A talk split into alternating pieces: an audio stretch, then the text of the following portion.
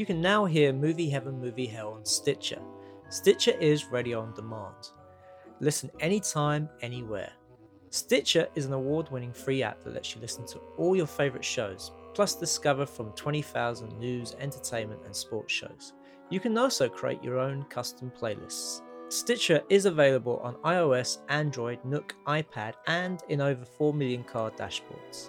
It's on demand and it's on the go. No downloading, no syncing, no wasted memory. You can stream your favourite podcasts from Stitcher. Don't have Stitcher? Download it free today at Stitcher.com or in the App Store.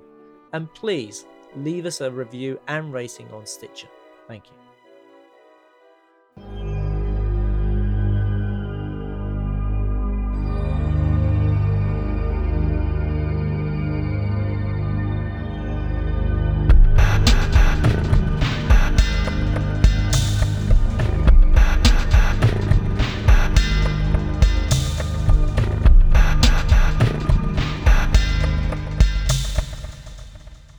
Welcome to Movie Heaven, Movie Hell with me, Simon Aiken, and I'm Keith Isles, and we are both independent filmmakers that enjoy talking about and critiquing other directors' work. But this Indeed. Is a special edition, and first I want to say Happy New Year, everyone! Yes, Happy New Year. Happy New Year, Simon. Happy New Year, Keith.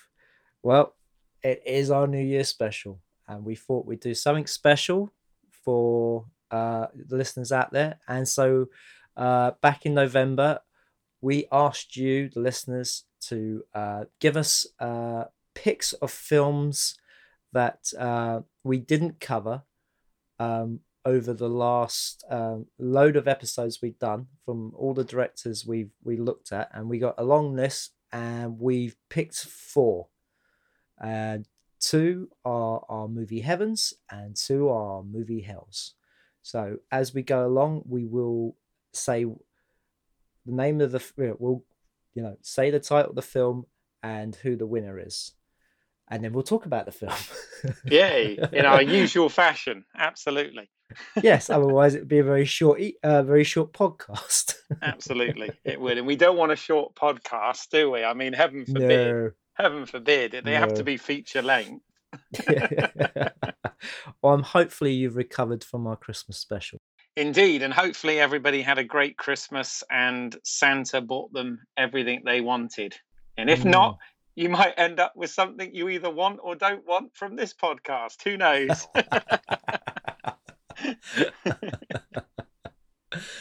Right. Well, let's get into it. So, Keith, what was your pick for Movie Heaven? Right. Well, I have to say, first of all, obviously, the list of directors we'd done up to that point was quite an inspired list indeed, and lots of films those directors did that I've always liked. And the list that came through, I didn't look at any names. I just literally looked at the films, so I wasn't in any way swayed. And it was, I have to say, really hard to choose because there were some fantastic movies in there that I'd love to talk about. So it was really hard to narrow it down to one for Movie Heaven, certainly. But I ended up choosing one of my all-time favourites that I like to talk about, Escape from New York by John Carpenter, which he directed in 1981. And I believe that was sent by a listener called Alan. Don't have any other information apart from his Twitter tag is Halloween Fury. So don't know you, Alan, but good choice. Thank you for choosing and allowing me to have a chat now with Simon about Escape from New York. Yes, Escape from New York. A favourite of mine as well. It was when we were going through the John Carpenter picks. It was a close second. It was either I was going to talk about this one or I was going to talk about Big Trouble in Little China. And Big Trouble just for me, I wanted to talk about it a bit more than Escape from New York. But it's a great film. I mean, it's amazing for what they do with the very small budget they have, because they make you believe that New York is at a maximum prison, you know. Exactly. No, I mean, this is in a long list of one of my favorite films sort of growing up. It's certainly one that I've owned multiple times in every format you can imagine. So I remember it was one of the first few that I bought when it came out. I got it with some pocket money that I'd saved up, and that was in my collection. And then before I actually moved to America, and one of the times that I went out there prior to moving out there, I actually bought, they released it as still a video cassette, VHS, but it was a widescreen edition. And it also had the deleted heist scene, included sort of for the first time that you could get anything special like that. So I bought it like that. Then, in the early noughties, I got it, the DVD special edition. And I've since actually bought it twice on Blu-ray. I bought it when it first came out. But then, because last year I invested in a multi-region Blu-ray player that would allow me to play region A, when I was at Fright Fest this year, there was a Shout Factory special edition, which had a new transfer of the film, plus a load of new exclusive special features. So I decided to treat myself to that. And I have to say, this podcast was then my excuse to actually... get that out of the cellophane and watch it. So, so yes, it's been a fun ride. Can I ask, is it a good Blu-ray? It is, yes. There's a lot of debate actually online as to whether this transfer is better or worse than the initial Blu-ray release. And it's not to do with anything to do with picture quality. It's more to do with color palette and grade. Okay, it's a slightly darker transfer. So there's a lot of debate. I haven't quite made up my mind which I think is better yet. In terms of the extras, though, as always, and I like to be a completist, there is one extra. There's loads of new extras on this. There's a new commentary by director Dean Cundey and Adrian Barbeau. Don't you mean director of photography? Is that not what I said? What did I say? You said director. Oh, no, director of photography. Sorry, yes. There is, of course, one by director John Carpenter and Kurt Russell, which was ported across from the previous. You sure you've seen the right version? You sure it's not Dean Cundey's Escape from New York that you saw? Wow, yeah, that would be very different, wouldn't it? So, hey, we like Dean, but no, this is definitely John Carpenter's. And there's also a commentary by Deborah Hill, the now late Deborah Hill, sadly, that she did back in the late 90s, I think. And then there's a shitload of extra features, but there was one on the original release, a John Carpenter interview, that isn't present on this version. So again, it's this BR DVD minefield that I'm always talking about. Well, there you go. If you want to have everything, you've got to have both versions. So craziness. It is, but it's a tactic that makes people keep on buying. Exactly, and suckers and mugs just like me keep on buying. But it is with a select few films. Well, quite a lot of films, but but this is one of them. So yes. So when was the first time you watched this? My God, I think the first time I watched this, and it was one of those lovely situations where I was allowed to stay up late and all that stuff, or at least late for the age I was. It was on television. It was a BBC, like a BBC Two screening. So it was completely uninterrupted without ad breaks and things of that nature. And obviously, it was the future then. I mean, one of the things that this film hasn't kind of aged well with is the fact that apparently, and this was made in 1981, and apparently in 1988 there was a 400% increase in crime in the States, and obviously this film takes place in 1997, which was obviously the future at that point. And obviously, it's then this maximum security prison. What always makes me laugh is these films that were made like in the 60s and 70s and 80s, and they saw the future being so fantastical. that if they were to jump into a time machine from then and arrive now and see what actually it was like, they probably think it's really boring. Yes. Yeah. No, I mean, you know, it was interesting the sort of dystopian take this has on the future or the then future. But I just remember thinking it was really cool. I thought Snake Plissken, played by Kurt Russell, was the man. I thought he was a really cool character. And what I liked about all of this was, it was kind of the little details that really got me, even as a kid. I mean, there's that scene just before he goes on the mission where he has all of the kit laid out on the table, guns and throwing stars and radios and wrist receivers and all of these cool gadgets. And I remember thinking that this was just absolutely awesome. It's always been sort of up there in one of my favorites of John Carpenter from the time. But but it is interesting with sci-fi, and particularly anything that deals with the future. Obviously, if you're not jumping hundreds of years into the future, then you always do kind of have this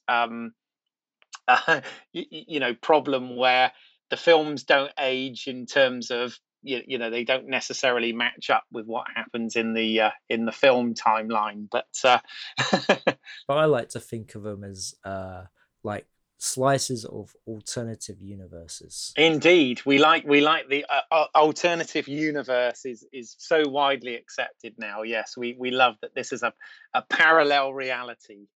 Exactly. The thing about this film that makes it so great is because it's like a western. Oh, totally. And a lot of John Carpenter's earlier work were very much based on westerns, like Assault on Precinct 13. Mm-hmm. There's a lot of tropes in there that was that he got from like John Ford westerns and stuff like that. The one man who has to go in and rescue, in this case, the president of the United States. The president of what? You're the Duke. The Duke of New York. A number one. Oh dear. Oh, it's a very quotable film, isn't it? It is very quotable. I have to laugh though, because there's a bit at the end when he has the machine gun and he's shooting the Duke.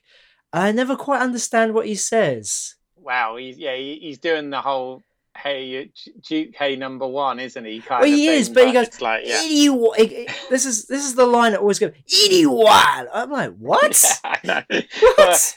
Let's just say Donald Pleasance, a wonderful character actor, absolutely wonderful. Love him to bits, miss him greatly, but he did sometimes make some interesting acting choices, and that was one of them. But I kind of like it. I mean, obviously he's he was a frequent John Carpenter collaborator anyway.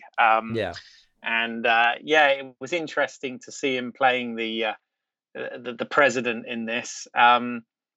The reason for the mission, if you like, because he was on his way to this special summit with a recording, that was supposed to save the future of mankind and all this sort of thing. And of course, the plane gets hijacked and it ends up crashing within the maximum security of Manhattan Island. And Snake, who in that deleted scene that I mentioned, had been caught and was about to be sentenced, etc., when they look at his record and realize that he might be the sort of guy that they could send in on this sort of supposedly, it almost seems like a one-way rescue mission.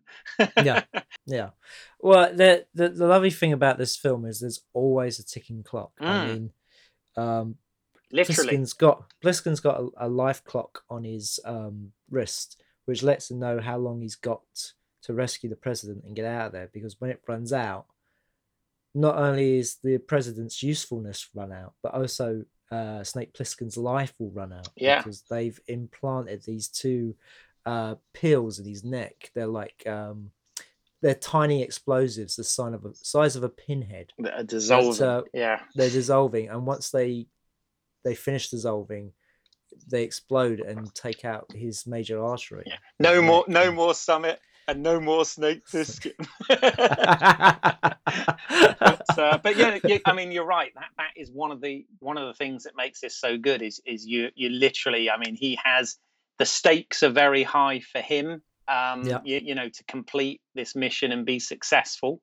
And he has, less than 24 hours. It's about 22 hours he has by the time he sets off on the mission, to not only locate the president, but, to get him out of whatever dangerous situation he happens to be in and get him across, through this crazy every man for himself, prison island effectively and get him back in time. So straight away you've got really good storytelling device here in the fact that the stakes are very high, and Carpenter wrote this in conjunction with Nick Castle, who worked on Halloween with him portraying Michael Myers, yes, and also the director of one of my favorite films, The Last Starfighter.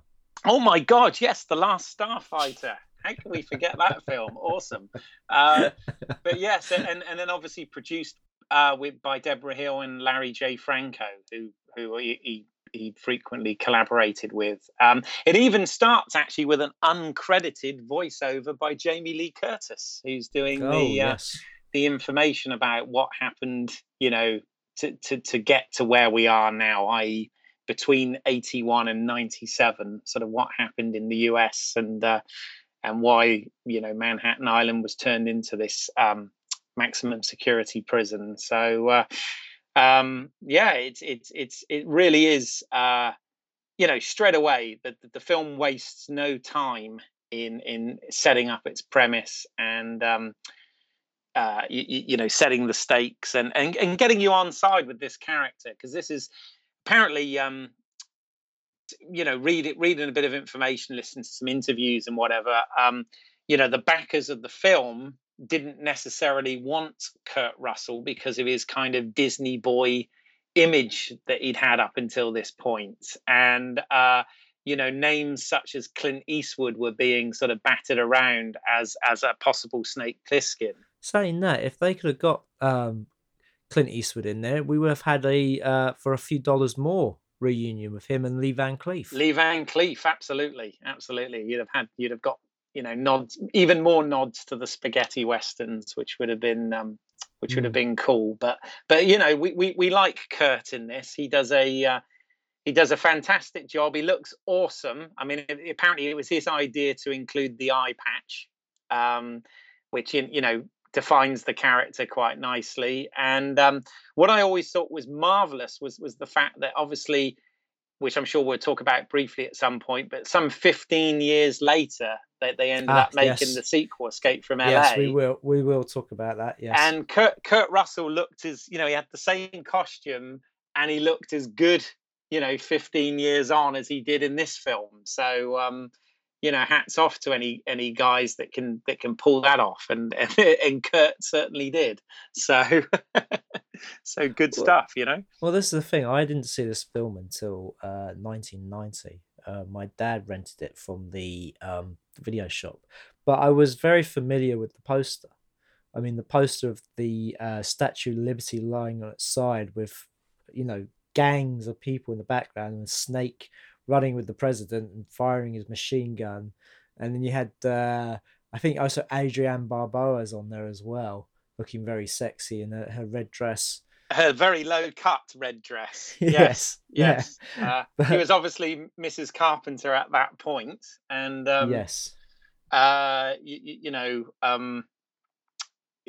very, very, very pleasing also. Yeah. Well, I mean, the fact that... Kurt Russell's then girlfriend at the time, Susan Hubley, was in the film. That's right. Yes. Yeah. Not a massive part, but still in it nonetheless. But I do remember loved watching that film the first time. It really stuck with me. I remember I did like an essay for English where I said it in the future, and I said that the opening lines was that there was a RoboCop in every street, and New York had been turned into a prison, which my English teacher wrote, yes, this is fine, but really you should come up with your own ideas. Aye. And then he came up to me afterwards and said, oh, I've never seen the film, but I really liked the book. Oh, okay, interesting. Which is great, because that was back in the day when they would do book adaptations of films. Right, yes. And Alan Dean Foster was like the go-to guy, I remember, for doing all these. Wasn't he just? Yeah. Yeah. No, absolutely. Absolutely. So he did a novelization of this, did he? I don't. I'm not sure if it was him. Right. I've not seen a novelization of this. I've seen that there was a board game. Right. From Parker, but I've never. Well, I'm sure there is, because that was the thing to do at that time. Yeah. Absolutely. Absolutely. But... I mean, Alan Dean Foster springs to mind because he did adaptations of quite famous films like Alien. Star Wars. Yeah. Star Trek. Mm. Well, George Lucas actually wrote for Star Wars. I think it was Empire Strikes Back that Alan Dean Foster did. Yeah, and what he did is he actually kind of ghost wrote for George Lucas on that, and then what they did is they had a deal for him to do a spin-off book called Splinter of the Mind's Eye, which was kind of the first foray into the expanded universe, as they called it. But yeah, but no, I mean, you know, Escape from New York. Considering it was made on a rather modest budget. I mean, it was about $6 million, which obviously, sounds like a lot, but that really isn't. It looked great. I mean, what I thought was very creative, they used a lot of Roger Corman's guys for special effects, one of which was actually James Cameron. Do you know what he did on the film? Well, I know that he did some of the bit where you see the jets, the Air Force One, at the beginning, against the clouds and whatever. I know that was a composite model shot that he worked on, but also the time, the wire graphics that they had on the displays, that actually was quite difficult to achieve back then. So rather than actually having them achieved with computers, at the time they actually built models and put the reflective edging tape on there to sort of create those what were then seen as high-tech computer wire models and stuff. And I know he was involved in some of that as well. Yeah, James Cameron, he does get a lot of... what's the word? Kudos? Yes, for stuff that he didn't do. He did the matte paintings. Okay, yeah. Yeah, he did the matte paintings, especially of like New York and stuff. I've seen stuff where they say, oh, James Cameron did all the special effects on Battle Beyond the Stars, when really he was the art director. Yeah, yeah. No, I mean, I know he came up with designs for the vehicles and stuff, but it's I've from reading a book about him, it was very much that there was other people involved in that, the same people that he brought on to do the Terminator.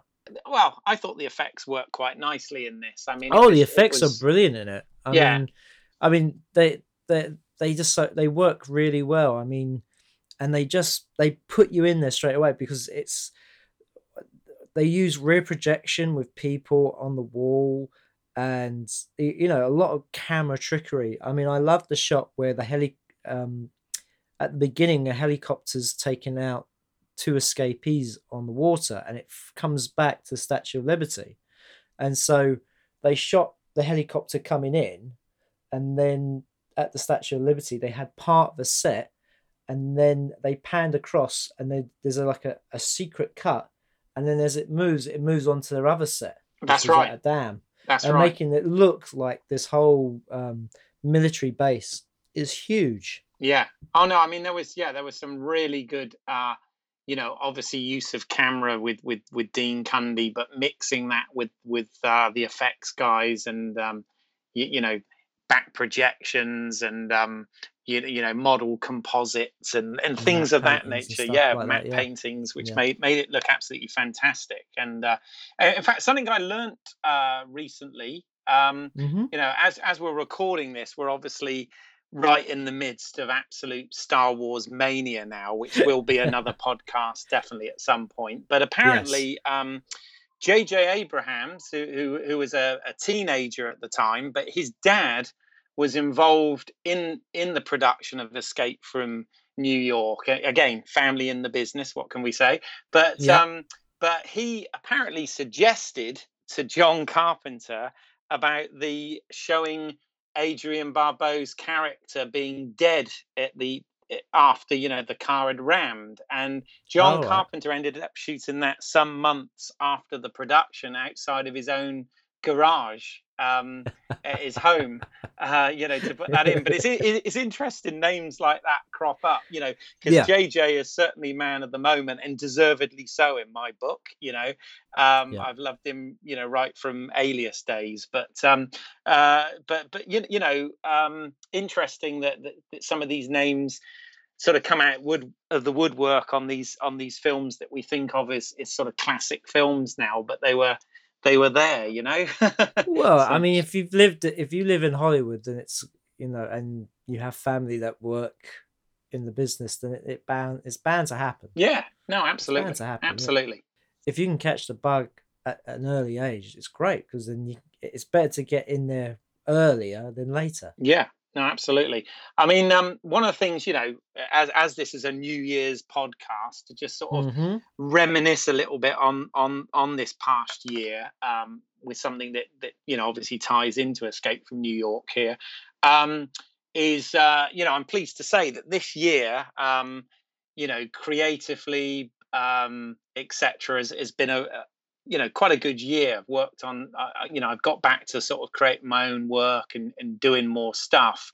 But also, I've been very lucky this year. I've got to travel a little more, which is obviously next to films. You know, that's my other big love in life, and haven't done nearly as much of that as I'd like to. But you know, I've done a few things. But in terms of experiences this year, I was fortunate enough. I didn't actually go to the Escape from New York one, unfortunately. But for Halloween this year, Alan Howarth was at the Union Chapel. Right. And I saw he did a sort of Halloween 2 through 6 concert, if you like, where he'd play during scenes from Halloween, from those Halloween films. But the night before, and I wasn't able to go to it, sadly, they actually had Escape from New York playing, but with him actually doing the music live, which would have been awesome to have seen, you know. He did a little bit. He did the main theme on the night that I was there. But yeah, it would have been quite cool to have seen the film. And then, of course, You know, we've done Fright Fest, and we've you know done a few events and whatever. But of course, you and I have been lucky enough as well this year to actually see Kurt Russell in a Q&A, haven't we? Yes, we did. As you probably know, because we did a podcast about it. But yes, we went to see The Hateful Eight, which has a few homages to The Thing. Oh, definitely, yeah. It actually uses a track from the soundtrack in the film. Tarantino, uncharacteristically, with a composer on board in the form of Morricone, but rather than just sort of using existing tracks and whatever, there was actually stuff composed specifically for this film, which is unusual. But I think we've covered all exactly. That. But my point being, this year's been, you know, actually a pretty good year for doing stuff, and that whole Alan Howarth concert, if you like, obviously tied into this, and I would have liked to have seen the Escape from New York one, but never mind, it was good what I did see. So yeah, I mean, you know, this film, you know, I think was ahead of its time in terms of you know, creating this world, regardless of whether things actually turned out that way or not. It really works. It's really fun to watch still. I must admit, watching it this time, you know, made me realize, you know, how much I enjoy it and why, you know, it absolutely made concrete the reason for me choosing it to talk about tonight. I've just, by the way, I've just looked up while we were talking there. Yes, there was, in 1981, Bantam Books did publish a movie tie-in novelization by an author called Mike McQuay. So okay. There you go. So there was one. Go. Yeah. But yeah, you know, really, really works on a lot of levels, which I have to say, you know, years later, when they finally announced that they were going to do a sequel for this. Let me just stop you there before we get onto the sequel, because I want to talk about one bit of editing in the film that always drives me a little bit nuts. Okay. And it doesn't, I don't know why they did it this way. So it's about an hour into the film, and Snake Plissken has been captured by the Duke and his gang. Yeah. And you start seeing all this, like, you know, the sun's starting to come up.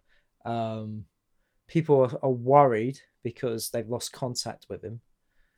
And, you know, there's the whole bit with, and then you see Snake wake up, and then it cuts to another, you know, more things happening, and then it cuts to him rolling, it sort of kind of getting up, and a guy sort of standing there with a poncho walks away, and then some more stuff happens, and it cuts back to Snake, and you see the guy in the poncho down the end of the hall.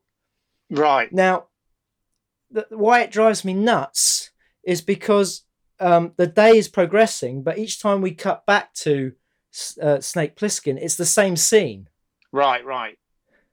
So what makes it slightly annoying is the fact that it makes it look like that guy in the poncho's taken hours to walk down this hallway. Right, yeah. It takes away from the ticking clock aspect a little bit, yeah? Because it's distracting. Well, it's and, you know, it would have been nice to hold that back because, you know, they're worried about Snake Plissken.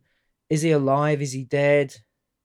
You know, what's going to happen to him? And we, you know, I know they made the decision, well, we'll show that he's all right, but they could have just kept that as one scene instead of splitting it up into different things. And I've never really seen or heard anything about reasoning why that happened, or in any director's commentary. It's never sort of talked about. And it's one of those things that it slightly drives me nuts every time I see it. I mean, the first time it really jumped out at me was when I went to the John Carpenter all-nighter to see Escape from New York. Mm-hmm. And, you know, you couldn't quite miss that on the big screen. Yeah. So, yeah, it's the one thing that slightly irks me when I'm watching it. I mean, it's not enough to diminish my enjoyment of the film, but it's always that thing that's like, why did they do that? It doesn't make any sense. Yeah. So it's the sort of thing that if you were lucky enough to meet John Carpenter to speak to, it's the sort of question you'd ask him, yeah? Well, it wouldn't be my first question because I don't think it'd be a very long conversation. But I would, yeah, if I had the chance to sit down and talk to him, I would bring it up maybe the last thing because I know at the end of the day, sometimes you make editing decisions like that because you don't have a choice. Sometimes a choice, yeah. Or it was just you know, a creative choice at the time, and I don't think anybody else really talks about it either. I've never heard anybody bring that up before, so yeah. I have to admit, it's obviously something that hasn't bugged me too much, and it's funny because a lot of things do bug me in films, as you well know, but yeah, interesting. Well, yes, continuity in films. yeah, which funnily enough they did a pretty good job of when they came back to do Escape from LA. They did, yeah. I mean, it was, let's be honest, it was a disappointing film in some ways, yes, wasn't it? Well, it was a remake of Escape from New York, but it was just set in LA. Yeah, and it was supposed to be a sequel, but it was kind of... I mean, I agree. I liked the whole... and I think you mentioned this when you spoke, when you did your podcast with Mike that time is... And I totally agree with you. I like the sort of dark ending where he sends everything back into the dark ages, by pulling the plug, as it were. And I thought that was quite a interesting and brave note, to end on. And it had his good moments. I mean, Kurt was awesome in it and whatever, but it just, even though it had a higher budget and whatever, it just didn't quite have the charm or the grit of this film, did it? Really? No, and it was just the situations he got into were just ridiculous. I mean, the whole basketball game. Yes, yeah, and then the surfboarding nonsense as well. Yeah. I mean, it was a disappointing sequel, and unnecessary in many respects. Beat by beat, it was just a remake of the first one. I mean, the opening I quite liked as well. I quite liked the opening and stuff where, you see what kind of state the US is in, and, the whole, I remember the trailer where it started off like an information video for the cinema, and it's like, there's no smoking, no rich meat, no red wine, no swearing. And then it cuts into the trailer, into the story, and I kind of like that they sort of pushed that world a bit more, because in the first one it was just a military state, but in this new one it was much more controlled. I mean, the bit where he's walking to the departation area, or debark, God, it's a tongue twister, but when he's going through the entry point into LA, and you actually see people taking the suicide option, because in the first one you hear it. Yes, that's true. The tannoy says it, doesn't it? Yeah. But did you know who the tannoy was in the first one? It was Jamie Lee, wasn't it? Yeah. But she only does that one, and then they use another voice for the other tannoy, which is a bit strange. Oh, right. Okay. Well, maybe it was something they came up with later in post, and possibly, yeah, possibly. But it was a disappointing sequel. It had its good moments, but it didn't sort of live up to the charm of this one. And this is one of those movies that I think is very, very easy to sit through. And it's definitely got something. I think even by today's standards, there's still something enjoyable about this, like you said, sort of pseudo-Western dystopian future. It's an interesting. I like what you said about the alternate reality. It's an interesting alternate reality that could well have been, Indeed. Right. Let's move on. Yes. Right. My pick for movie heaven is Carrie. Yay, which we like. And this was picked by Stuart Wright. Oh, okay, good old Stuart. Yeah. So this being from Brian De Palma, this was his first studio film, and I remember seeing Scene by Scene with Mark Cousins, and he asked him why he chose to make this film, and he said, "I needed a job." Right. Yeah. And I mean, also, we've talked a lot about Stephen King, and this was actually the first Stephen King adaptation, wasn't it? And it was because it was the first Stephen King book. Absolutely. Carrie was the one that, launched him. And I think also brought Brian De Palma to sort of, international market. I mean, he'd been making films as an independent for quite a while up to this point, but, it's really well done. It's one of these films where he uses a lot of his techniques we talked about on the podcast for those other films, so split screen, voyeurism, but it's also very I'm going to use the word respectful. It's probably not the right word, but it's very respectful of the main character played by Sissy Spacek. You know, even that opening scene with her in the shower, the music going and everything like that, and yes, she's naked and stuff, but you never really see anything. It's not titillating, you know. And then when you see the blood, I mean, you really, your heart goes out to this poor girl, especially what the other girls do to her. Absolutely, yeah, no, I agree. It's done very well, actually, I think. Yeah, I mean, it's one of those films that I think in the wrong hands, it would have been a melodrama. It has melodrama elements to it. I mean, the music in some places has that sort of melodrama feel. I mean, especially when she's, you know, at the, it's not graduation ball, is it? Yeah, it is, isn't it? It's like the homecoming. It's the prom thing, the prom. Yeah, so that kind of music they have playing over when they're at the prom, and she's been, you know, they've been voted king, queen before the buckets of pig blood. Yeah, but I mean, but then when things like that happens with the whole telekinesis, you get the whole sort of psycho strings, you know. Well, not so many, but it's yeah, no, definitely. Every time she uses her power, and yeah, it's a really good film, and it goes along. I watching it again recently.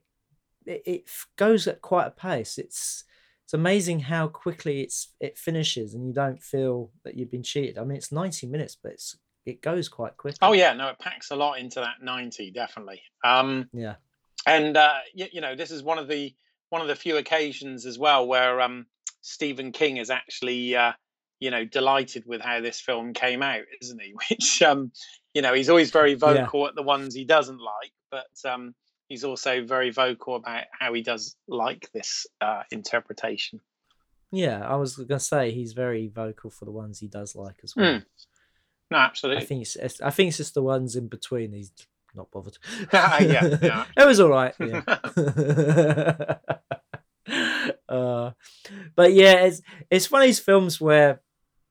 I mean, especially at the time when every sort of high school film, they were all in their 20s or 30s. I mean, it's funny seeing John Travolta in this, because I think after this, he went on to do Grease. Yes, I think he would have. Yeah, this was 76, wasn't it, this film? So, yes, yeah, that would make sense. So, it's funny to see him. Well, I mean, in this film, he's not at high school. He's actually outside. He's, I guess, like he's an older boy who's dating Nancy Allen's character, who's a right proper bitch. Indeed, absolutely. Yeah. No, I mean the casting's very good in this, because all of the roles, whether they're the main ones or the supporting ones, I think the acting and whatever in this is, you know, for the subject matter is actually pretty decent. And, you know, obviously like putting some real life mother and daughter casting as well with Amy Irving and Priscilla Pointer and whatever in there as the Snells and whatever. So, you know, it's pretty good stuff. But I thought for a second there you were going to say that Piper Laurie and Sissy Spacek. Oh, no. Oh, I didn't know that. No, although they play it very well off each other. They do play it very well. I mean, Piper Laurie is very good at it. I mean, she could have played it. It comes across very creepy, that relationship. Oh, big time. Yeah. You know, if that hadn't worked, I don't think you would again feel such sympathy for Carrie. Yeah. No, I mean, I think when I first, this is one of those that until later when I got to see it on video, I probably had only seen sort of heavily edited for TV versions of this for quite some time. So I remember when I did finally see the full movie, I was, you know, I was surprised of how much more there was in it, if you know what I mean. So, but yeah, I think this is, you know, this is another one I've always owned, and I think does stand up as I like De Palma anyway, but this is one of those, again, when we were trying to come up with our De Palma picks, it was pretty tough because this was another one that was right up there for me, you know. Yes, I remember after doing that podcast that we had a few people going, "Why didn't you do Carrie?" Yeah, well, I mean, you know, there was again the list we got for this had, you know, Carlito's Way and Scarface and loads of De Palma stuff, which is awesome, and you know, yeah. But can't talk about all of them. No, we can't. I think that would be a different podcast. It would. Right, so let me ask then, in terms of Carrie, have you seen any of the other adaptations, whether they're sequels or remakes or reboots or whatever? Have you seen any of those films based on this? Well, the thing is, when I was looking to watch this, I went to Netflix. And Netflix had every other version but this one. Oh my God, really? So it had the TV movie. Right. It had the sequel. Yeah. And it had the remake. Right. And you know what? I haven't watched them. Right.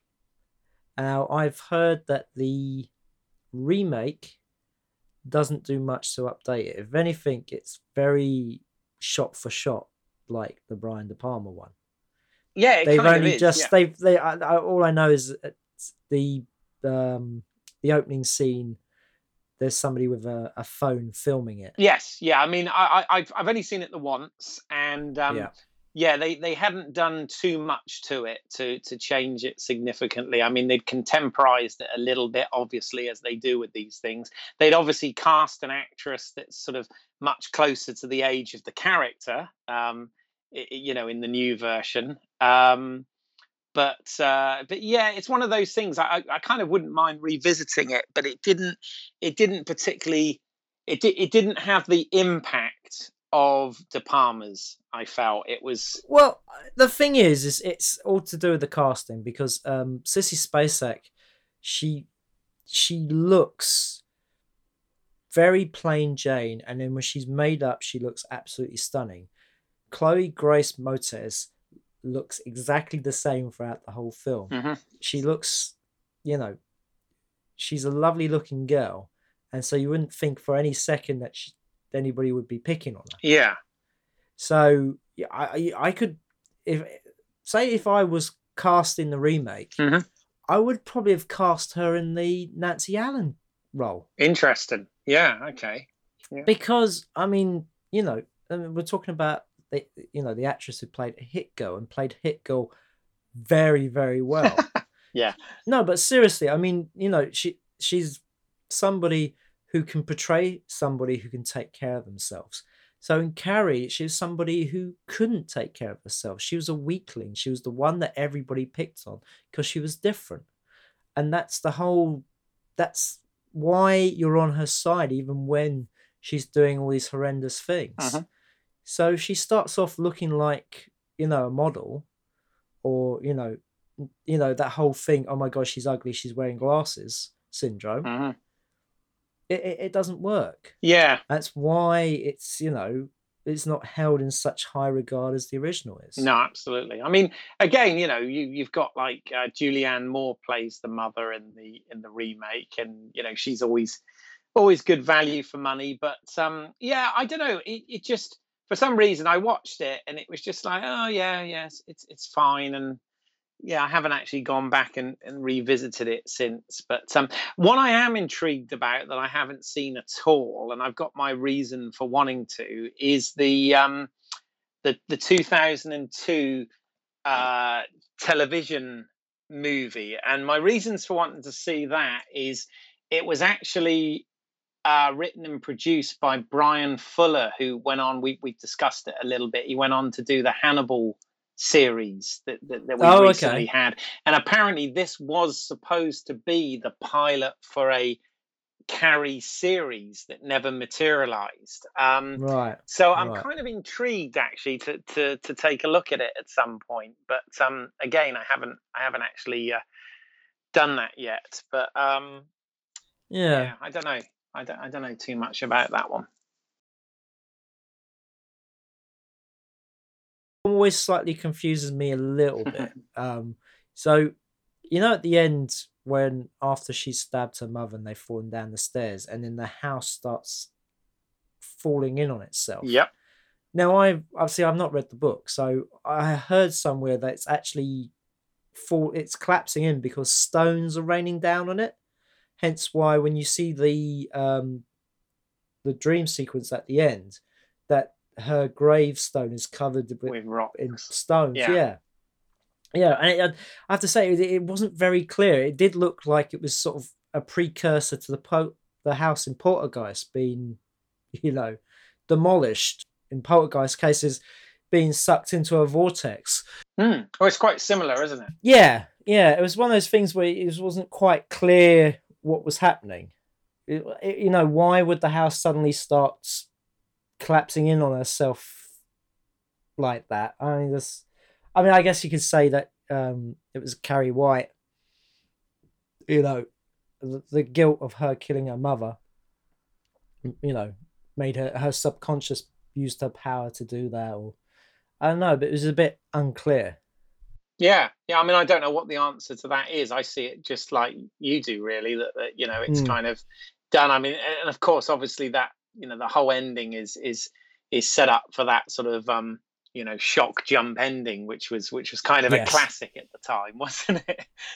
Well, I think it was one of the first films to do it, and it was very much copied. I know Friday the 13th did a similar shock ending. Actually, I think if memory serves, they didn't do that on the remake. That is one of the things they did change. Oh, right. But, as I'm never going to watch it, what did they do? I can't remember. I'm just remake? Trying to think. It was that. Yeah. No, I mean, I don't really. Hold on, I don't really remember. But so they haven't left it open for a sequel, have they? No. Hold on. She visits the grave, puts her head. Yeah, I can't remember. I know she visits the grave, but there's not the hand scene, that's for sure. Right. But I don't know. I think maybe the grave, the gravestone cracks or something, but something happens, but it's not the same jump ending. Yeah. It's not what you expect there to be, I have to say though, in the original, that the ending shot is brilliantly shot because it's night for day. Mm-hmm. And everything's in reverse. Yeah, no, absolutely. Yes. So it gives it that really bizarre sort of dreamlike feel. And yeah, you can see in the background, you do see a car driving the other way. Yeah. But other than that, it's pretty seamless. But it adds to it though. Yeah. I don't know whether it was intentional, but you're right. It does kind of add to the weirdness of it, and it works rather nicely. The scene in the actual prom itself is really well handled. I mean, the use of split screen, but also that very long one shot that goes past everybody and round people and then up to the bucket of blood.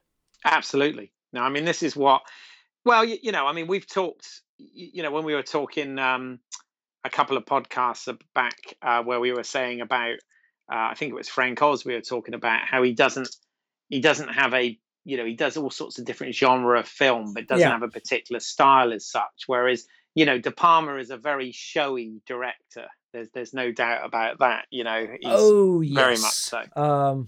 Yes, a friend of mine said he's very good at keepy uppy, but he could never do a full 90 minutes. Yeah, well, that's I get. It's fair enough. Which I never totally kind of agreed with him on, tell the truth. Yeah, on some things, On some of the films, I mean, like a film like Snake Eyes, I totally agree. But I mean, there was a lot more films that worked. Yeah, well, this is certainly one of them.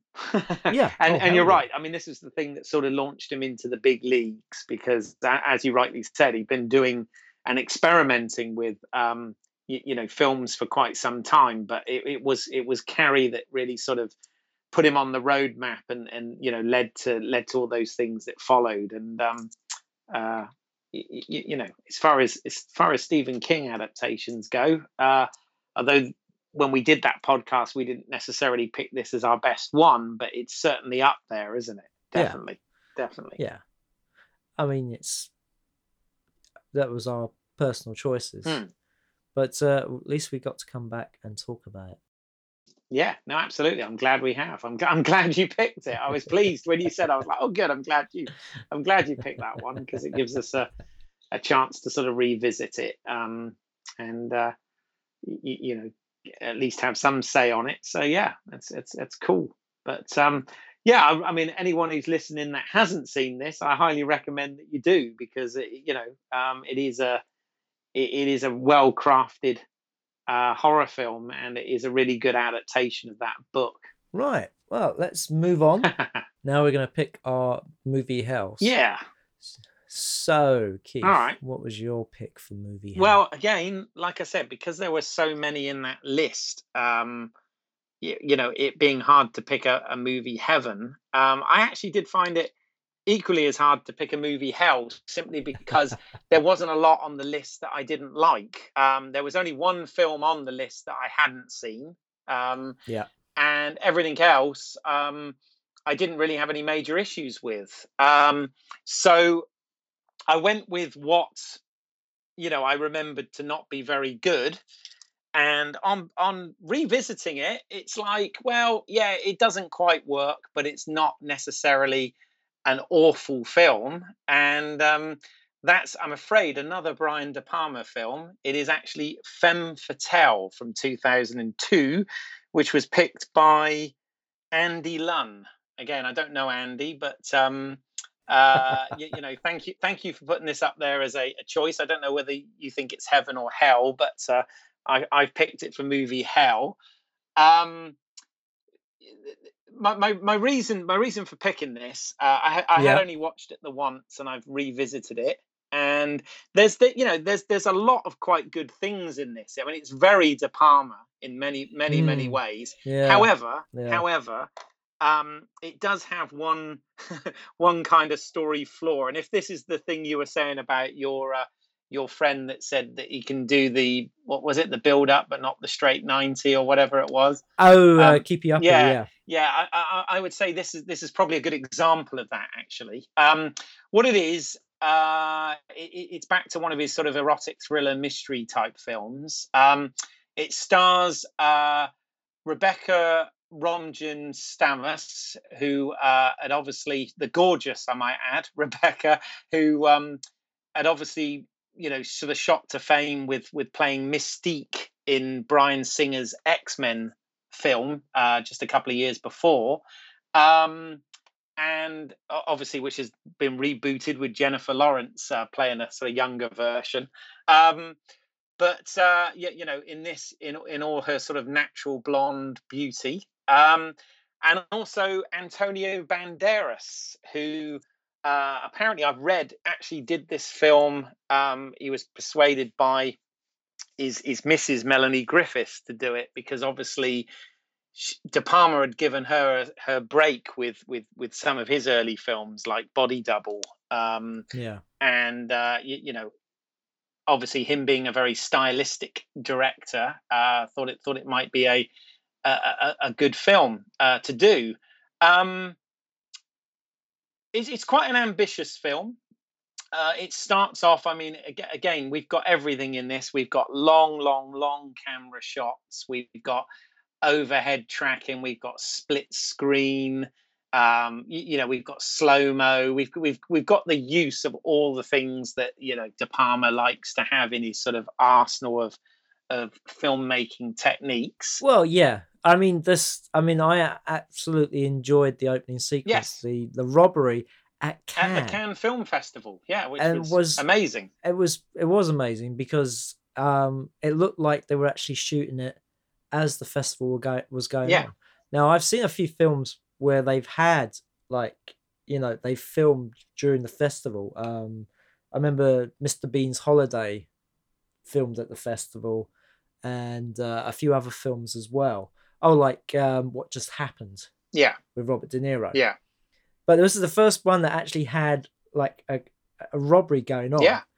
And it was kind of funny, because it did, like, he'd taken the things he'd learned from doing Mission Impossible, and he threw them in there a little bit, because you did have the guy down the pipe on the wires trying to knock out a fuse or something, wasn't he? That's right. No, I mean, it's very well set up. It's got, you know, it's essentially a diamond heist, but the diamonds are in the form of a a very revealing dress that another stunningly beautiful woman is wearing at yes. this, and she is basically seduced by Rebecca, who's sort of posing as a photographer at this Cannes film event, and she's sort of seduced by her and taken off into a flashy toilet cubicle.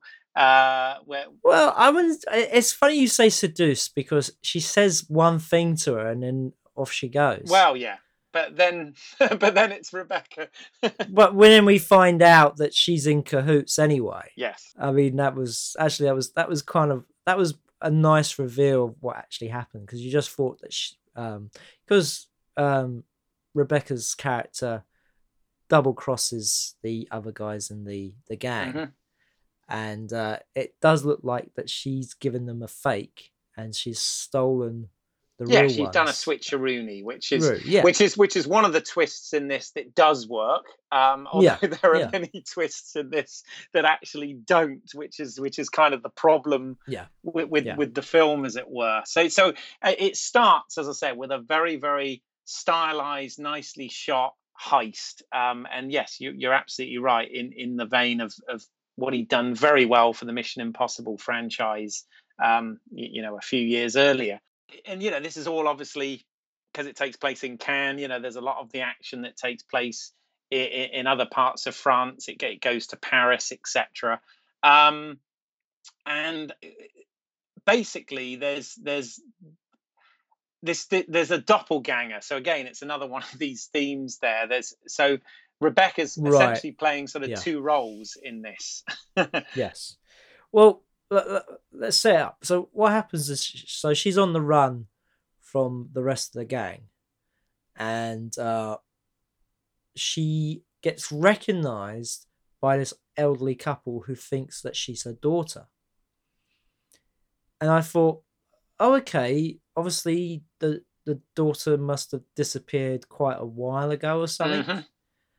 And what happens is that one of the gang members finds her and actually throws her off a balcony, and she happens to land on something soft.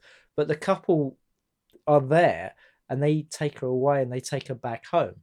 And so she wakes up in this house she's never been in before.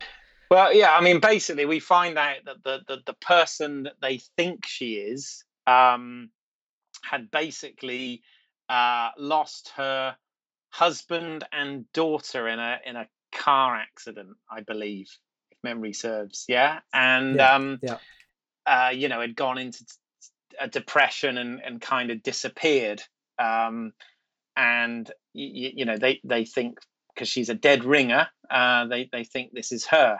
And then she ends up having this bath scene where the real, I think the character's called Lily, isn't it? The real Lily returns home and basically does commit suicide in front of Rebecca's other character. So the criminal Rebecca sees Lily, the one she's mistaken for, commit suicide. So as a result, she decides to sort of take her life on. So it's one of these mistaken identities, but she sees this as a way out of being, followed and hunted by, these people that she double crossed. Right. I have to say this before we move on. First time watching it, I thought that they were the same character, and she was having a flashback, mm-hmm. that she was seeing herself with the gun. Yeah. And then, so I thought that maybe you were going to see that either she didn't pull the trigger and just ran out, or that it was like a grazing shot, which may have led to amnesia. And we find out that actually this thief is actually this girl, mm-hmm. and she's been living this other life all this time. But no, but that's not what happens. No. But yes, so she takes on this other woman's life. Yes. And finds her way back to the States. Well, this is where it starts becoming problematic now, in my view, because suddenly we jump 7 years ahead, and she is now the wife of an American ambassador living in France, who's played by Peter Coyote. And then this is where Antonio Banderas comes in, because he's kind of... Well, actually, he did come in a bit earlier, because he took a photograph of Rebecca's character on the steps of a church. 7 years earlier, 7 years earlier, because he's a paparazzi photographer, but he's also an artist. And he's making this massive collage of photographs he's taken over days of this area. But he's trying to find that one piece that will make it special. Yeah, which is actually, I have to say, that bit, I mean, like I said, you know, I'm revisiting it. I thought, actually, it's not so bad after all. And it's certainly a well-made movie. And that is actually quite a nice bit of production design, I have to say. Oh, yeah. Yeah. I mean, there's a point that you actually see a lot of that montage at the end of the over the end credits. So she's back in France, and what it is that the paper wants to get a photograph of her because she's very press shy. She's done everything within her power to stay out of the press for obvious reasons. And of course, you know, she's this ambassador's wife, etc. So yes, he is sent on a job to try and get this picture of her, which he does, and you know, this picture ends up being on billboards, etc. And what this means is by this time the people she's double crossed from the heist 7 years earlier have got out of jail now. They've got out on parole or whatever, and they see this picture, and it exposes her somewhat. And actually, you know, that they go in search of, don't they?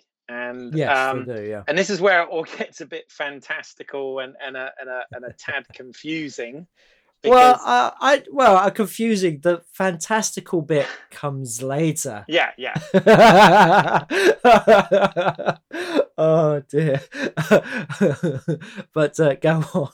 Well, there's this truck accident, isn't there, where the woman she'd done the heist with, the two gang members find her accomplice, who we assumed is the person that's pawned off the jewels, this gold dress thing, and so they throw her in front of a truck, which I have to say was very nasty. Oh, definitely, yeah, very nasty. Yeah, so she is killed, and and basically at this point, she decides to try and frame Antonio Banderas's character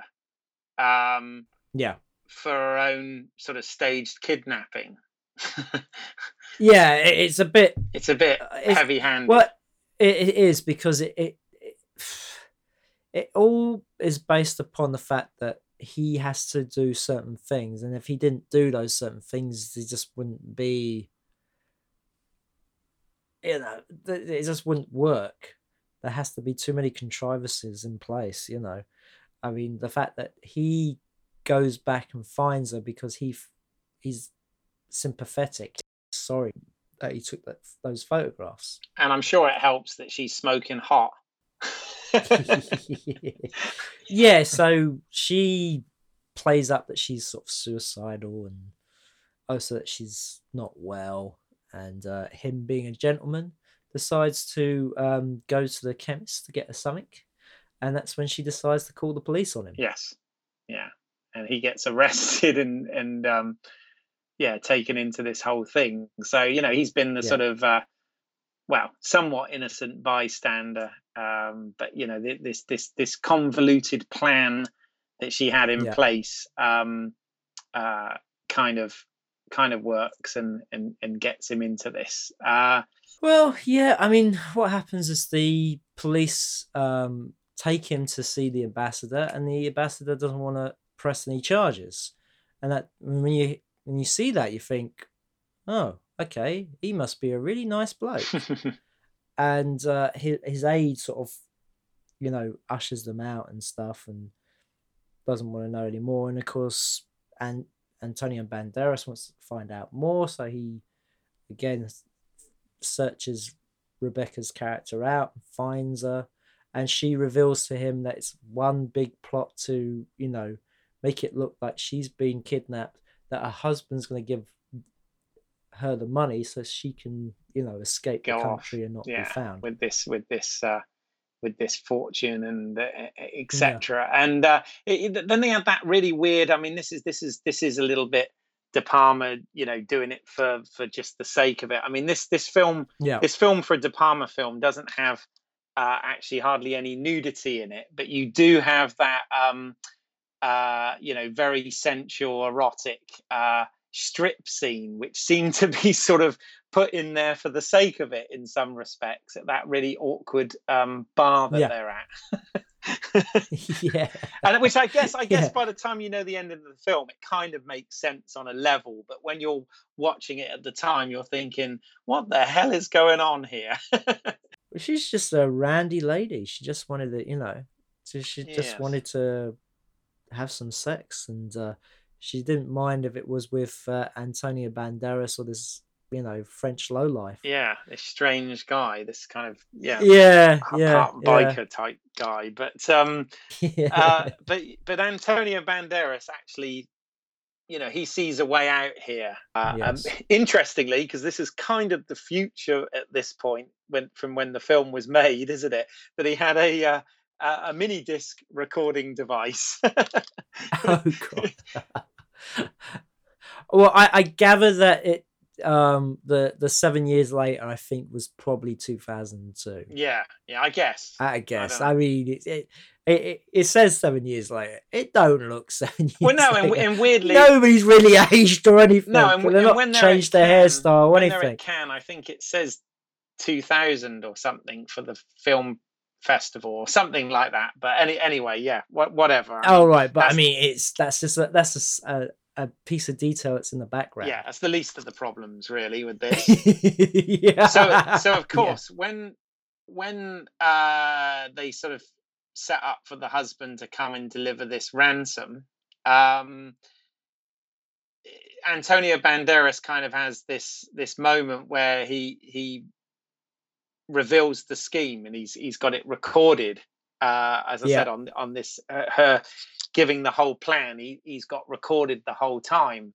She gets thrown off the bridge, doesn't she? Wait. Okay, she shoots Peter Coyote, and then shoots. Yes, she shoots. Yes, she does. Absolutely. And she then shoots Antonio Banderas, who's holding a gun with no bullets. Yeah, and it's then when the two gangsters turn up, and then, yes, she gets thrown off the bridge. Now, this is where it all becomes a bit... This is where it really doesn't work. This is the fantastical bit. Because now it's revealed in this sort of twist ending that, as I said, is the bit that sort of lets it down, really, that everything we've been watching since her having the bath at the apartment of Lily, so this doppelganger she has, you know, 7 years earlier, has all been a dream. It's the Bobby Ewing effect. It's all been a dream. And she wakes up, and obviously she wakes up at the point where Lily, this you know, suicidal woman who looks like her, that's lost her husband and child, comes back to kill herself, but now she plays things out differently, and she actually stops her from committing suicide. How she stops her by committing suicide is telling her that she's going to get on a flight and meet a man, and her life is going to work out pretty well. Exactly, because she's had this premonition. What the fuck? Yes. Now it is. You're seriously going, what the fuck? It is. And if that isn't enough, it actually goes a step even further. Yes, this is so funny. So you see Lily get in a van. A van. Yes. Get ready for this. The van. And, yes. And she... Oh, no. Let's not spoil it. Let's build up to it. So she gets into a van with a gentleman who's talking, and you're thinking... Now, in any other film, this would just been... She would jump in the car and she'd be driving off, and it would have been focused on her, and you wouldn't hear anything from the driver. But then the driver has lines, and you're like, whoa, what the hell? What's going on here? And he's saying how much he likes her necklace, and she tells her about it being her daughter's necklace, and he says, "Oh, where can I buy one of these? My daughter would really love it," and she gives it to him. and he hangs it on the mirror. He says something like, "He hangs it on the mirror. I was just hang it on the mirror, and you know, you can think of your daughter." It's something really crappy. Anyway, so. Then we jump 7 years in the future. Yes, again. And we revisit the scene where the accomplice gets murdered, but it plays out a lot different this time because Rebecca's character's there, and she seems to be a nicer person now. Oh yes, she's a changed person. She's not such a she's not such a bitch anymore. No, that was only in her dream was she a bitch. Only in her dream, yeah, And so she meets up with her cohort, who turns out to be the girl from Cannes. Yes, the one with the diamond dress. Who actually, what happened was she walked out with the real diamond dress. Mm-hmm. They did a switcheroony. A double switch. Mm. And of course, the two gang members turn up. But what happens this time is that the van comes around the corner and the sun glints off the necklace, blinding the two gangsters, who then fall back into these two spikes, killing themselves. Yeah, it's kind of this bit really is like, I mean, it's nicely shot, but it's not good. Antonio Banderas captures the whole thing in photographs and puts it in his montage. In his collage. Yeah, and obviously. Meets Rebecca, and that it's one of the cheesiest endings ever. I hate this where they're walking together, and he says about buying her a drink or something, and he goes, "You kind of remind me of someone," and she goes, "Oh, maybe it's someone from your dreams or something like that." Is the last line, and it's like a real groaner. This film, it's a well-made, well-crafted film, but it's flawed. It doesn't work. I mean, it's one too many twist, and it's just and also it's so far out of normal common sense. Yeah, it's so silly. I mean, I don't know if that was how it was written, or if that was a rewrite, or. It's just like, how can we end this? Yeah, well, what's interesting with this one is this film is actually written by... I mean, a lot of the films of Brian De Palma's, he adapts and directs and, does a very good job of, like he did in the aforementioned Carrie, for example, which was obviously Stephen King's story. But in this particular instance, Brian De Palma wrote this film as well. And I just think that... That's he's a very good director, and the idea of this film, is sort of good in terms of premise. The mistaken identity, the voyeurism, all the things that he sort of plays along with, but it just when it's executed, it just just doesn't make sense, because as I said, you've got a dream sequence, then you've got a couple of different twists on twists, and it's just a bit of a mess. So I actually felt that the first half of the film was pretty decent, actually.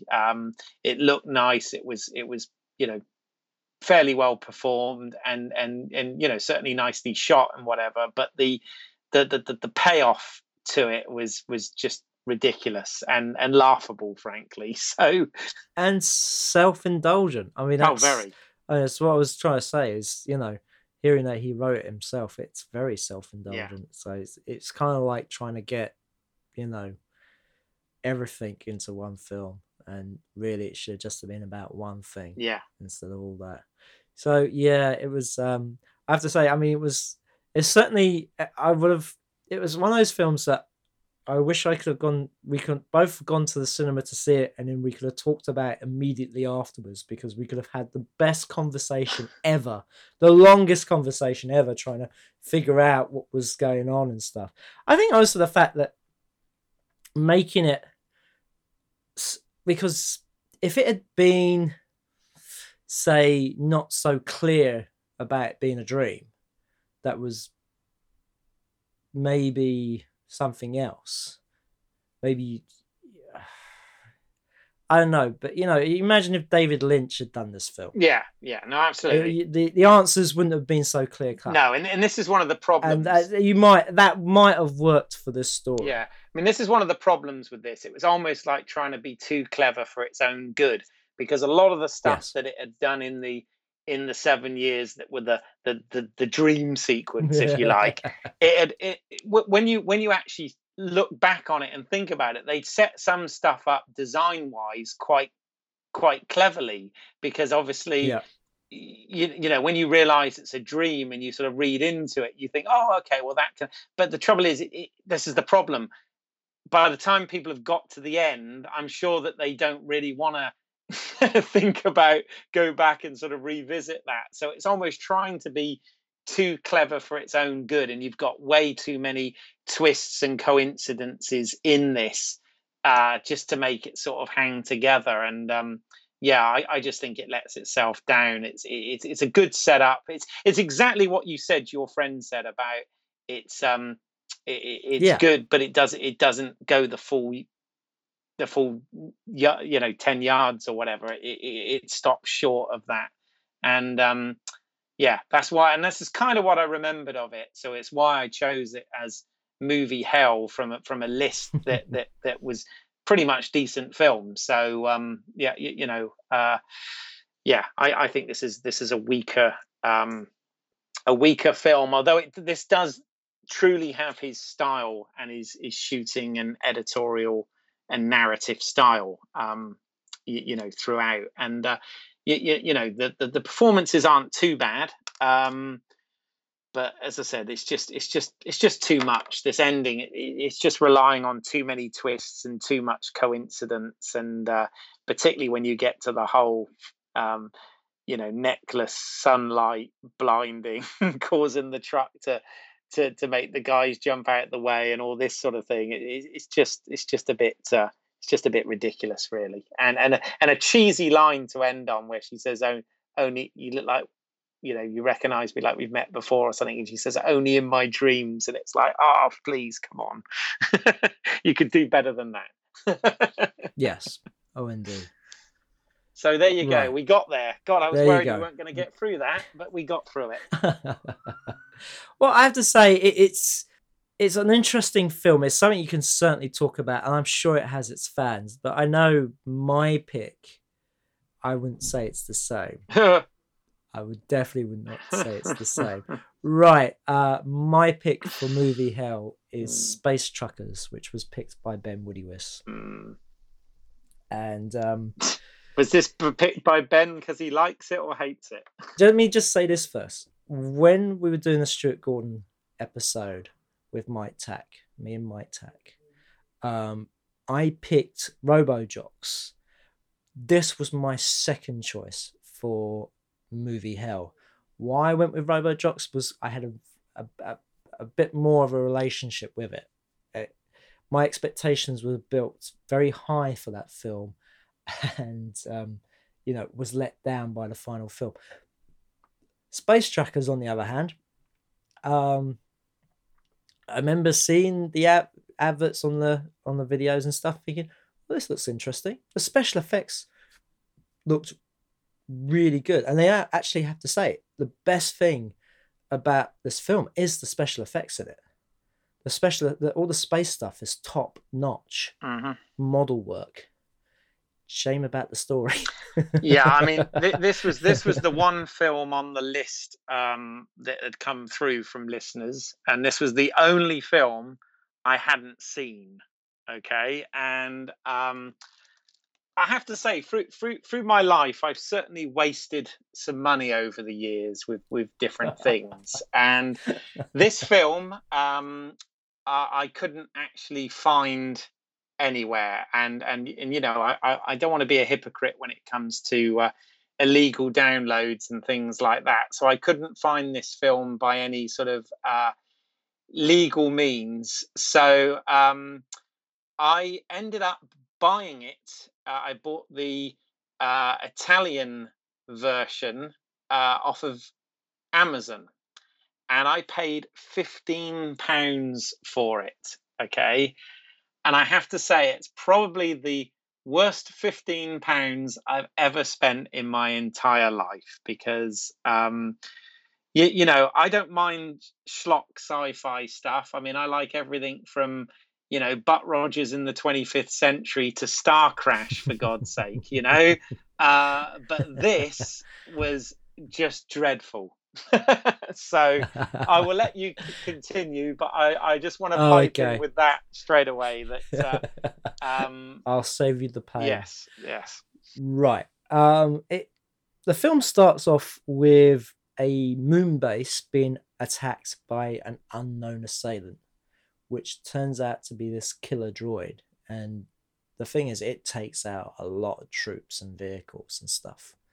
And it gets to the last two men, played by, you have the president of the company, played by Shane Rimmer, and Charles Dance.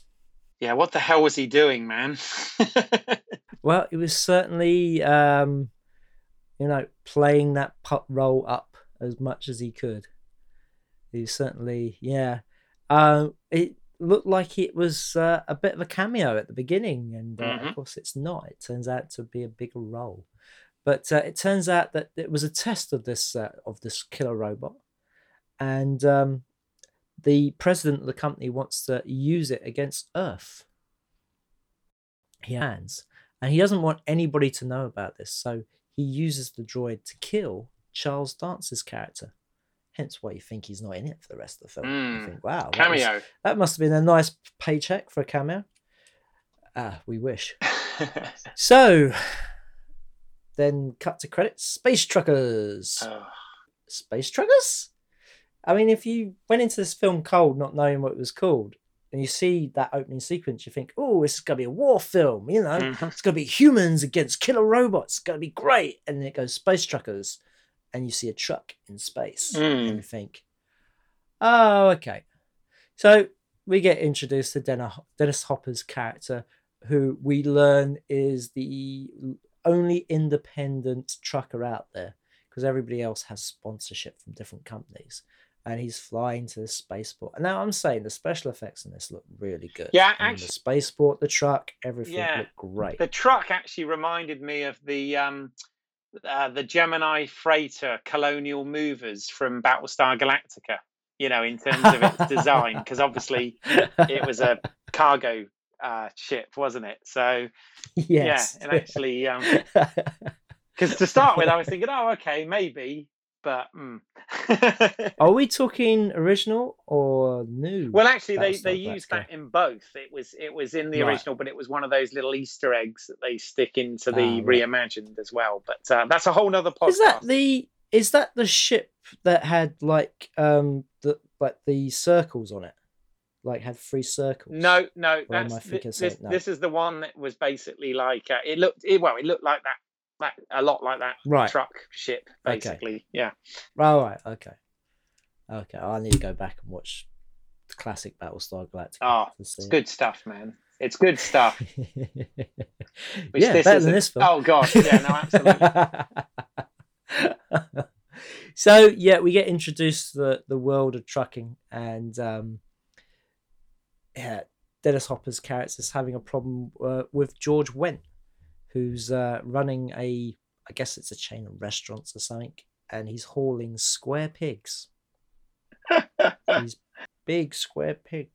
Yes. You know, because, you know, I guess in the future, genetically modified food has really become Frankenstein food, because these don't look very healthy pigs. I wouldn't eat at that place, not at all. No, it looked pretty nasty. Yes. Yeah. So they're getting a quarrel about money, and George Wentz's character is offering too little, and so he's trying to sort of steal the cargo off Dennis Hopper. And but, you know, Dennis Hopper, he's a seasoned trucker. He knows what he's doing, and, you know, he thwarts their attempts. I mean, that lovely bit about throwing a punch in zero space. Yeah. Yeah. And so we get to see the space station, and we meet a character played by Debbie Mazar, and Dennis Hopper is always trying to, you know, propose to her, trying to get her to marry him and stuff like that. And why wouldn't he? You know, absolutely. Yeah. I mean, she's just flirting. She's just working there, trying to make her way back to Earth, because she needs to pay her mum's medical bills. I did quite like the idea of the they had like the diner that was curved around the sort of circumference, right, yeah, of the you know ship or whatever. I thought that was actually quite an interesting little design idea.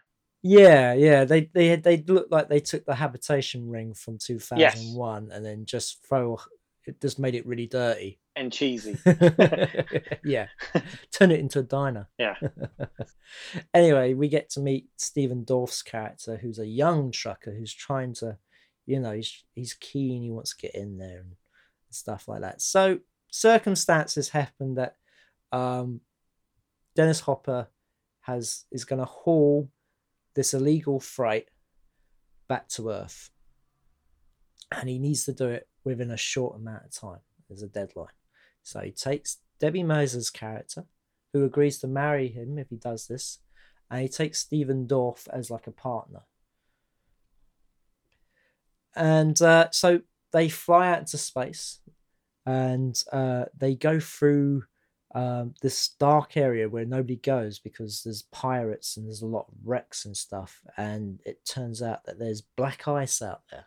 They're like black asteroids, which they crash into and disable the ship, and unfortunately ruptures the heating system.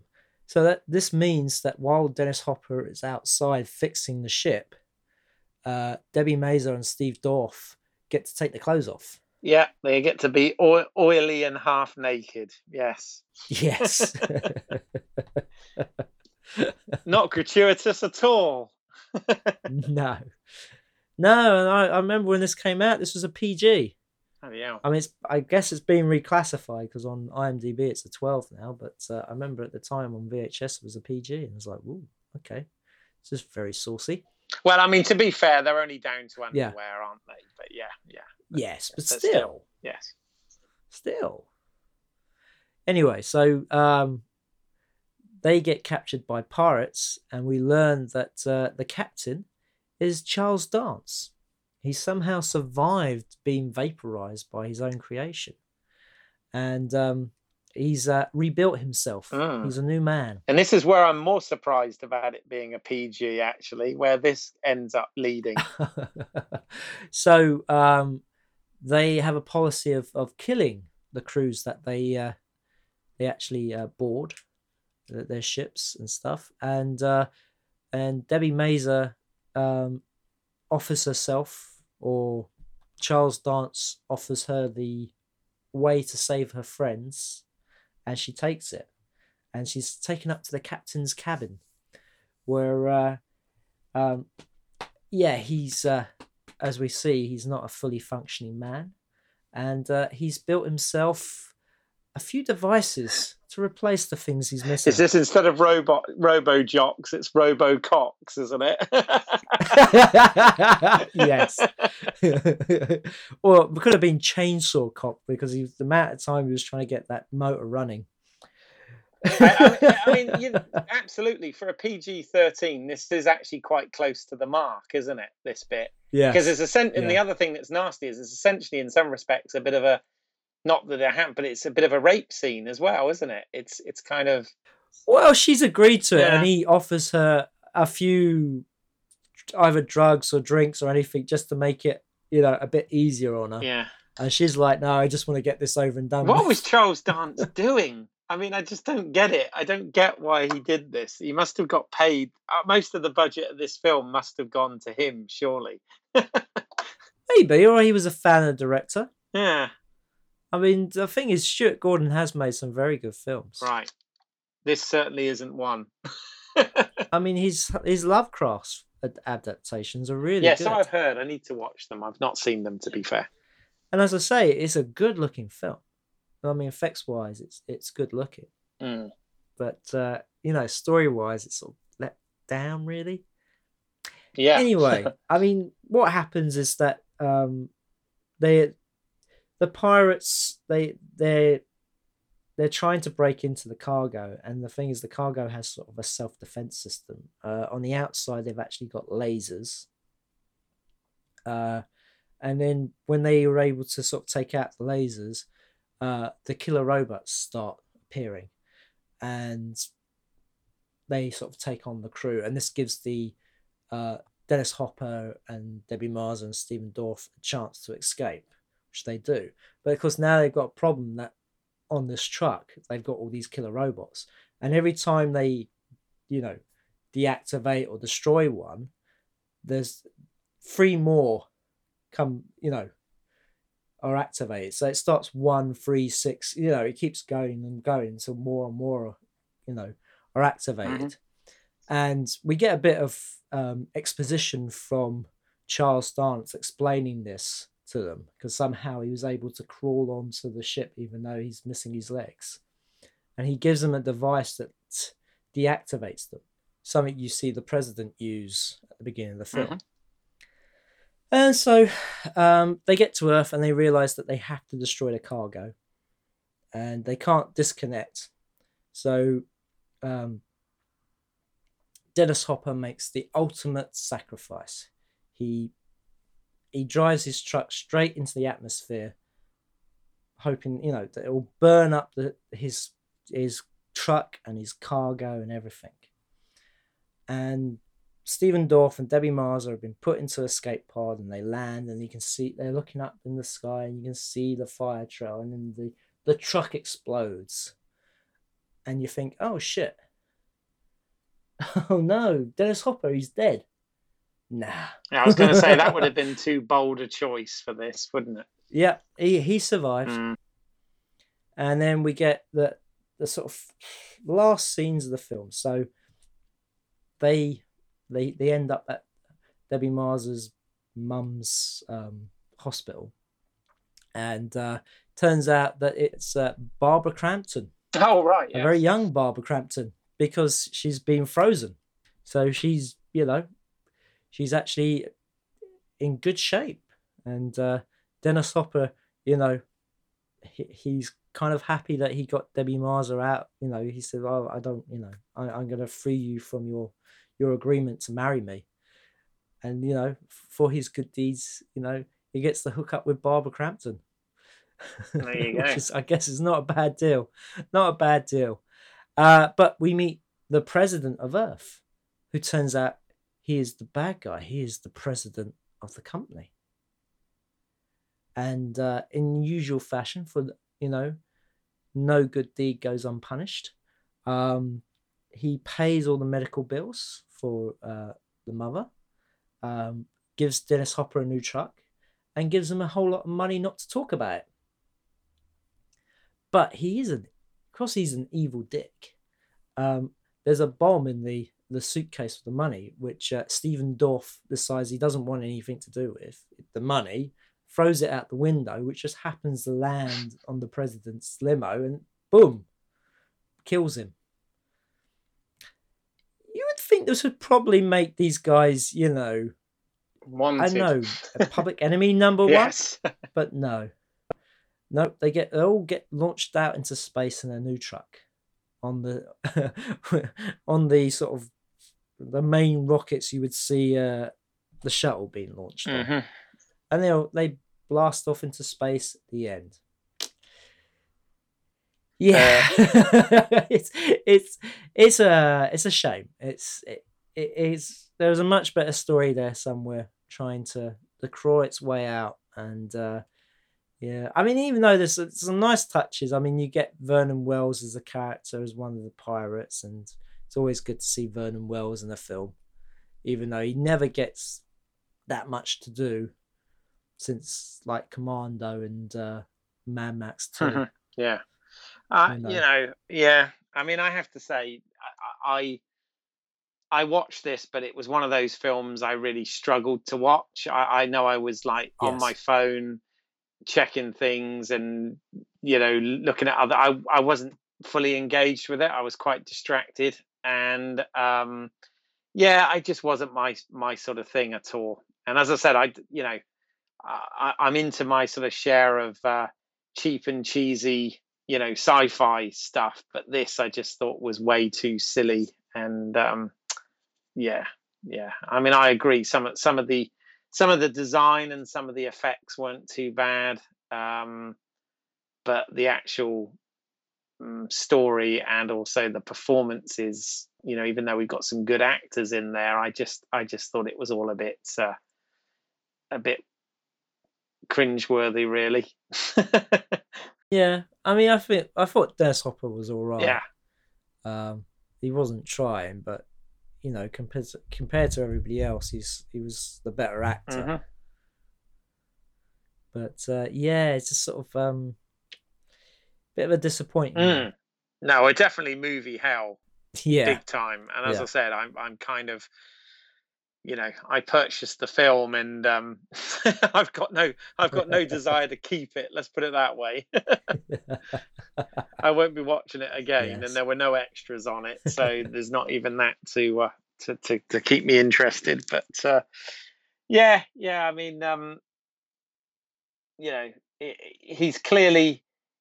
he's done films. Stuart Gordon's done films on much lower budgets, which are much better films. Yeah. Yeah. Yeah, I think this one was low budget as well. Right. I mean, his budgets tend to be quite low. Right. I'm seeing how much it cost. $25 million. This one. Wow. Okay. Wow. Okay. That is quite a step up from his earlier work. Yeah. But yeah, you tend to get these films, don't you, where they concentrate a lot more on the special effects and not the story. I mean, it's kind of in some ways reminded me a bit of like Lost in Space, and what a wasted opportunity that was. Although I'd rather sit through that than this, but yeah. No, God, no. That's just an awful film. And also it doesn't look that great now. The CGI in it is awful, especially that yellow creature that keeps changing colour. Mm. Oh yeah. And that annoying creature, yes. He was the Jar Jar before Jar Jar. Indeed. But yeah, no, I mean, this was definitely out of the list of films that our listeners sent through, as I said, which there were some great films from some, you know, great directors on there. This was by far the worst film on that list. In my opinion, anyway. Yes. I don't think there was any... I think Femme Fatale was even better. Oh God, Femme Fatale.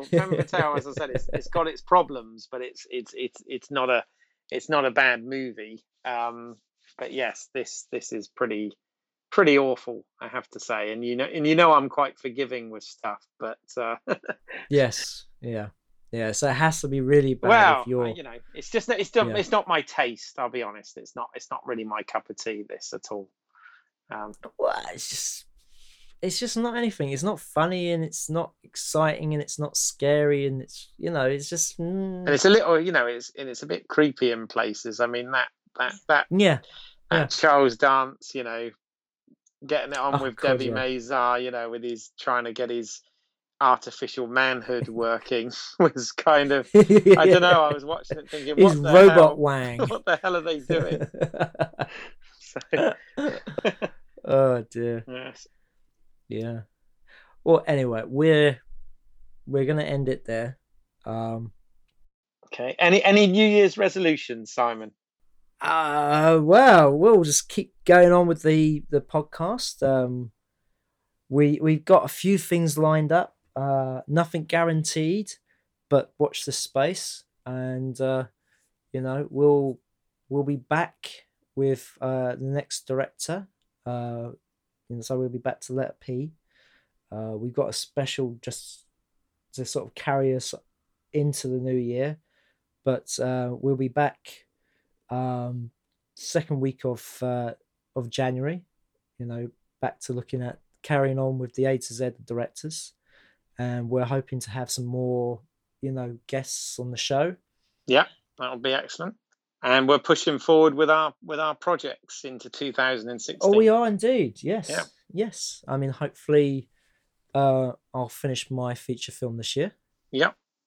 I've got a short in post production now that we shot last year, and that's currently in post. And hopefully, you'll have a feature in the works. Yeah, I'm writing. So yeah, there's all sorts of things happening. So as I said, 2015 was a quite a good year, and obviously want 2016 to be even better.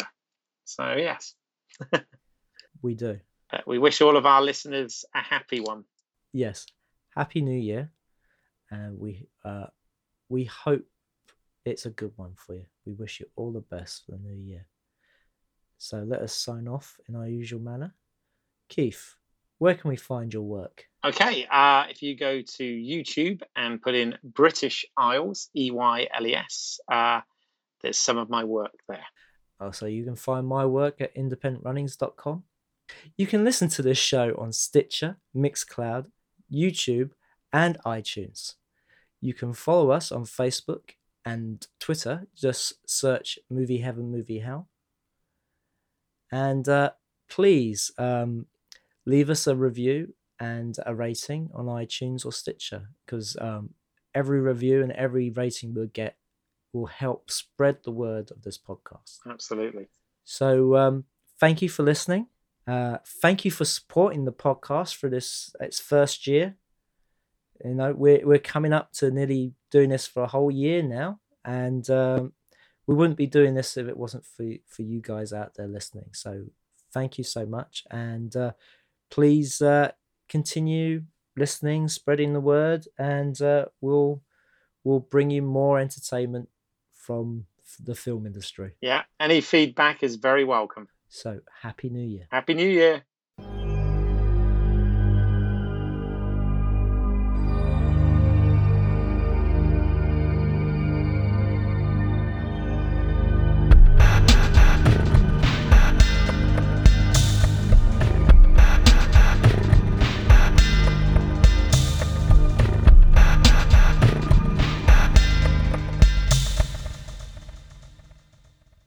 Yes, just been reminded by Keith, we didn't mention how our winners could claim their prizes. Well, if you don't get in touch with us, we'll get in touch with you guys, and we just need you to send us your address. DM us either through Twitter or Facebook, and we'll get your prize sent to you in the post. Yeah, whether it'll be a pleasant prize or or not remains to be seen, right? Well, that is the joy of playing. Do you think someone will get Space Truckers? I think somebody will. Well, it's worth 15 quid anyway. Exactly, it's probably the most expensive one. That's what's annoying. Yeah. Okay.